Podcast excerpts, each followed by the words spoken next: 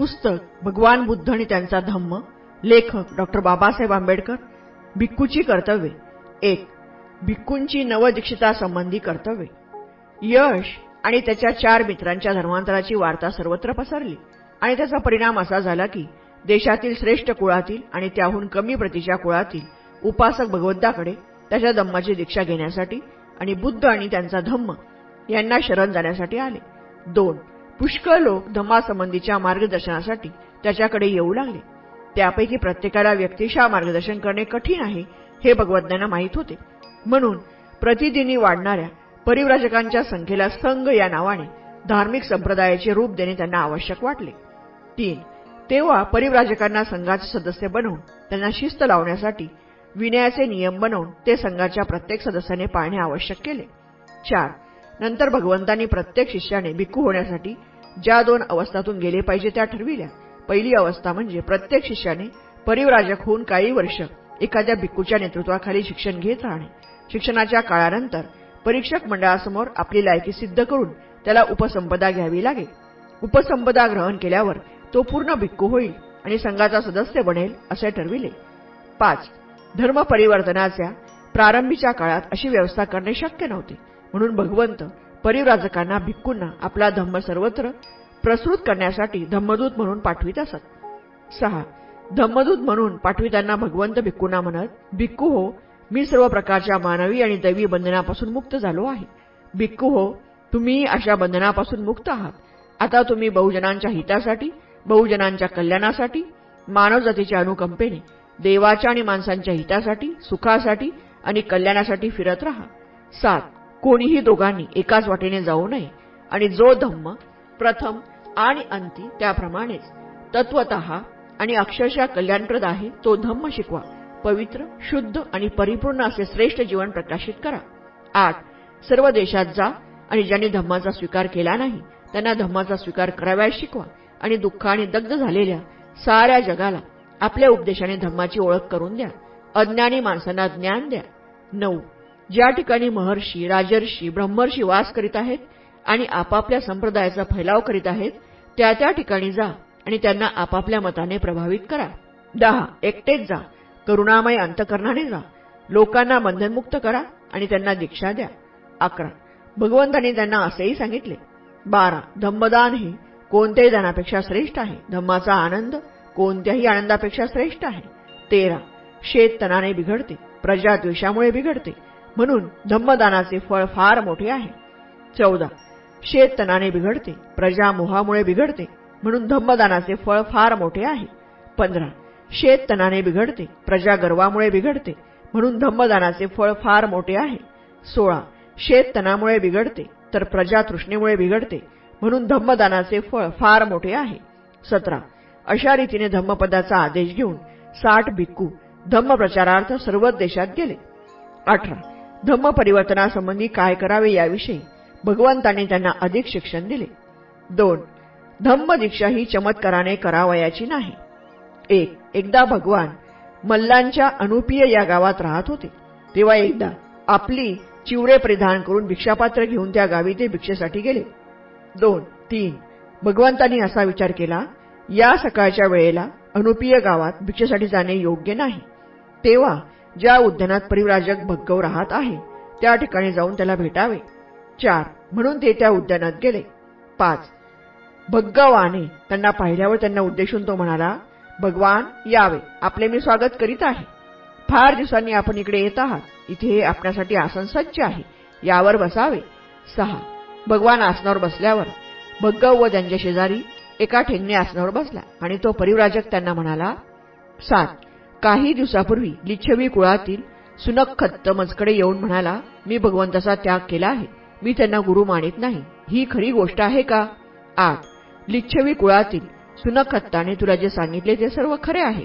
नऊ हे बग्गव काही दिवसापूर्वी लिच्छवी कुळातील सुनखत्त मजकडे आला आणि म्हणाला हे भगवान मी आपला त्याग केला आहे. आजपासून मी आपल्याला गुरु मानित नाही. तेव्हा मी त्याला विचारले हे सुनखत्त तू मला गुरु मान असे की कधी म्हणले होते काय? दहा. सुनकथाने उत्तर दिले नाही. अकरा. किंवा तू तरी मला कधी असे म्हणले होतेस काय की भगवंत मी आपल्याला गुरु मानतो? बारा. सुनकत्त म्हणाला नाही. मी असे कधीच बोललो नाही. तेरा. जर मी तुला सांगितले नाही आणि तूही तशी इच्छा प्रदर्शित केली नाहीस तर मग मी तरी असा कोण आहे किंवा तू तरी असा कोण आहेस की तू माझा त्याग करण्याच्या गोष्टी बोलाव्यास? चौदा. पण भगवान आपण सामान्य माणसापेक्षा काही अद्भुत चमत्कार करून मला दाखवित नाही. पंधरा. सुनक खत्ता मी तुला कधी असे म्हणले होते काय की मी तुला अद्भुत चमत्कार करून दाखवीन. तू माझा शिष्य हो. सोळा. नाही भगवान. सतरा. किंवा तू तरी मला म्हणाला होतास का की सामान्य माणसाच्या शक्तीपलीकडचा अद्भुत चमत्कार भगवान मला करून दाखवतील तर मी त्यांचा शिष्य होईन? अठरा. नाही भगवान. एकोणीस. जर मीही असे बोललो नाही व तूही असे बोलला नाहीस तर मग तू माझा त्याग करण्याच्या गोष्टी बोलतोस त्याला अर्थ काय? वीस.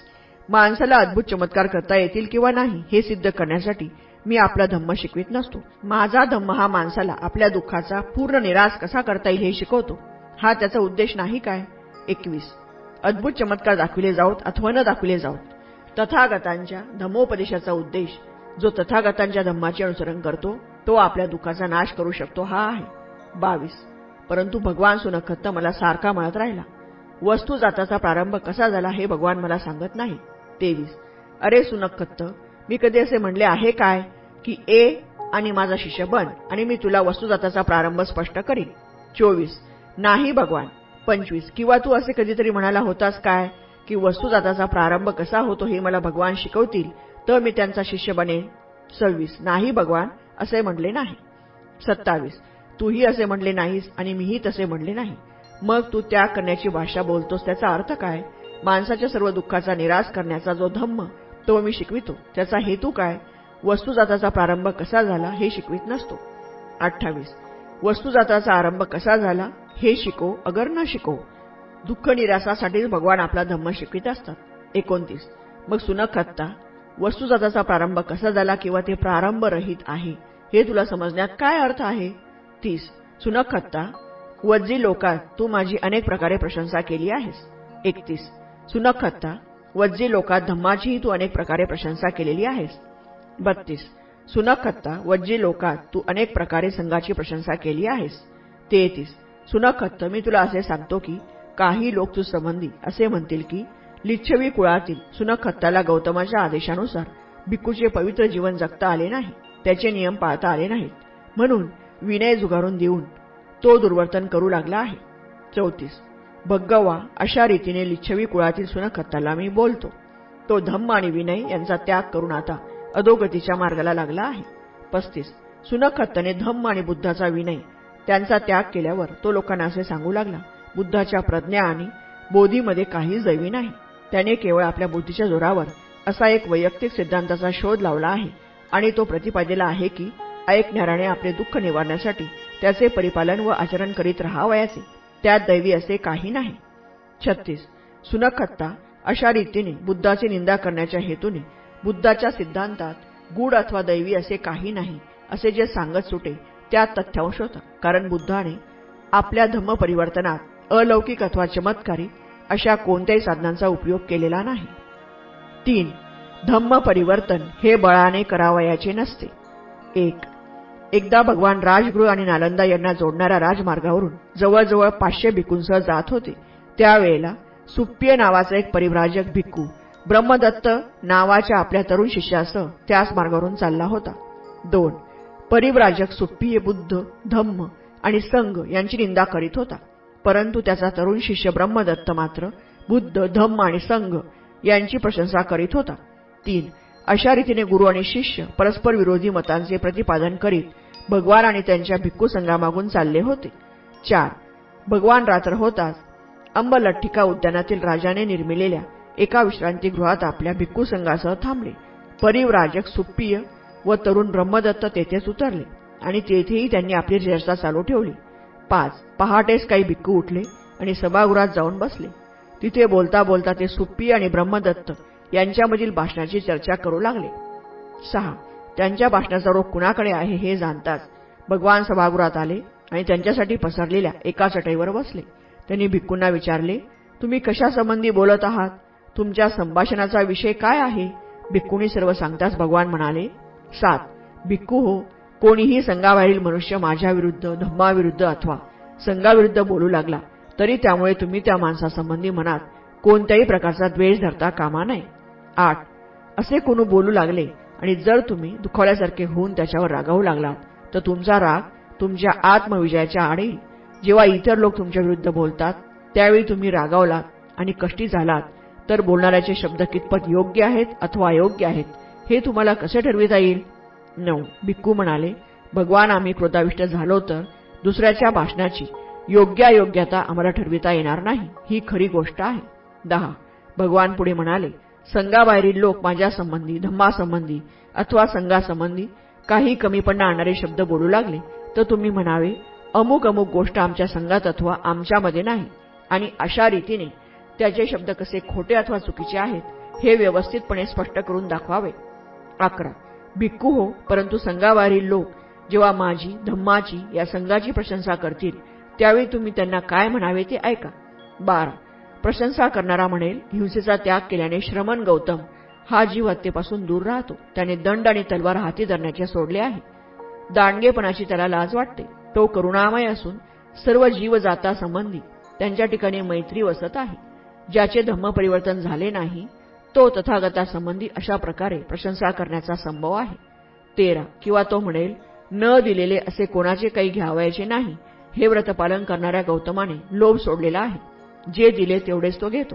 आपल्या गरजा भागविल्या जातील असा त्याला विश्वास असतो. आपले जीवन प्रामाणिकपणे आणि हृदयशुद्धीने व्यतीत करीत असतो. चौदा. किंवा तो संघाबाहेरील मनुष्य प्रशंसा करताना असे म्हणेल व्यभिचाराचा त्याग करून गौतम हा ब्रह्मचर्य पाळीत आहे. संभोग आणि सामान्य माणसाच्या क्रिया यांच्यापासून तो दूर राहतो. पंधरा. तो प्रशंसा करणारा कदाचित असेही म्हणेल श्रमण गौतम असत्य भाषण करीत नाही. खोटेपणाचा आपल्याला स्पर्श होऊ देत नाही. तो सत्य बोलतो. सत्यापासून विचलित होत नाही. तो इमान राखतो तो विश्वसनीय आहे. दिलेला शब्द तो मोडीत नाही. सोळा. तो प्रशंसा करणारा कदाचित असंही म्हणेल श्रमण गौतम निंदाजनक शब्द उच्चारित नाही. निंदेचा त्याने त्याग केला आहे. तो जे इथे ऐकतो ते तो इथल्या लोकांच्या विरुद्ध भांडण उभे करण्यासाठी बोलत नाही. अशा रीतीने भिक्कूंना एकत्र आणण्यात मित्र असतील त्यांची मैत्री अधिक दृढ करण्यात आपले जीवन व्यतीत करतो. तो शांती निर्माता शांतीप्रेमी शांतीची मनापासून इच्छा करणारा आणि ज्याच्या योगे शांती वाढेल असे शब्द उच्चारणारा आहे. सतरा किंवा तो म्हणेल श्रमण गौतमाने उद्धत भाषणाचा त्याग केल्यामुळे त्याच्या मुखातून कठोर शब्द बाहेर पडत नाहीत. निर्दोष सुश्राव्य ललित हृदयाला जाऊन भिडणारे लोकांना आल्हाद देणारे लोकांचे प्रेम वृद्धिंगत व्हावे असे शब्द तो बोलतो. अठरा अथवा तो म्हणेल चेष्टेकोर भाषणाचा त्याग केल्यामुळे श्रमण गौतम निरर्थक संभाषणात कधीच गुंतत नाही. तो योग्य वेळी बोलतो सत्याला धरून बोलतो धम्म आणि संघ यावरतो समयोचित बोलतो अंतकरणात साठविण्यासारखे शब्द बोलतो समुचित उदाहरणे देतो भेद स्पष्ट करतो आणि मुद्द्याला कधीही सोडित नाही. एकोणीस किंवा तो म्हणेल श्रमण गौतम बिजे किंवा रोप यांना सुद्धा इजा करीत नाही. तो दिवसा फक्त भोजन करतो रात्री अथवा मध्य दिवसानंतर अन्न सेवन करीत नाही. फुलमाळा सुगंधी द्रव्ये आणि उठणे यांनी तो आपल्याला विभूषित करीत नाही. लांब लचक उंच बिछाण्यावर तो कधीही पौडत नाही. सोने रुपे तो कधीही स्वीकारित नाही. बिन शिजलेले धान्य तो घेत नाही. स्त्रिया अथवा युवती यांचा तो स्वीकार करीत नाही. मेंढे बकरी बोकड हे तो स्वीकारित नाही. कोंबड्या अथवा डुकरे तो स्वीकारित नाही. हत्ती घोडे गुरे तो स्वीकारित नाही. तो दुताचे अथवा मध्यस्थाचे काम करीत नाही. तो क्रय विक्रय करीत नाही. लाचलुचपत लांडी लबाडी यांचा वाम मार्ग तो आचरित नाही. तो कोणाला विद्रूप करीत नाही कोणाचा खून करीत नाही कोणाला कडी घालून बांधित नाही. वाटमारी दरोडे आणि मारहाण करीत नाही. वीस. भिक्कू हो तथागतांची प्रशंसा करताना धम्म परिवर्तन न झालेला मनुष्य अशा प्रकारच्या गोष्टी बोलेल परंतु त्यामुळे सुद्धा आनंदित होता कामा नये किंवा तुमचे हृदय उचंबळहून जाता कामा नये. कारण असे घडणे सुद्धा तुमच्या साधनेच्या आड येईल. संघाबाहेरील लोक जेव्हा अशा रीतीने माझी धम्माची अथवा संघाची प्रशंसा करतील तेव्हा तुम्ही जे सत्य असेल ते सत्य म्हणून मान्य केले पाहिजे. आणि म्हटले पाहिजे या किंवा त्या कारणास्तव ही गोष्ट खरी आहे. अशी गोष्ट आमच्यामध्ये आढळते हे अगदी बरोबर आहे. चार भिक्कूने धम्म प्रचारासाठी जटले पाहिजे. एक भिक्कूंना उद्देशून भगवंत एकदा म्हणाले दोन भिक्कू हो मी जगाशी भांडत नाही परंतु जग माझ्याशी भांडते. सत्याचा शिक्षक जगातील कोणीही माणसाशी भांडत नसतो. तीन भगवंत आम्ही स्वतःला वीर असे संबोधितो. आम्ही कोणत्या प्रकारचे वीर आहोत? चार भिक्कू हो आम्ही संग्राम करतो म्हणून आम्हाला वीर म्हणतात. पाच भगवान आम्ही कशासाठी संग्राम करतो? सहा श्रेष्ठ शील श्रेष्ठ ध्येय आणि श्रेष्ठ प्रज्ञा यासाठी आम्ही युद्ध करतो. म्हणूनच आम्हाला वीर म्हणतात. सात ज्या ठिकाणी शील संकटात असते त्यावेळी संघर्ष करण्याला घाबरू नका. दुबळेपणाने वागू नका.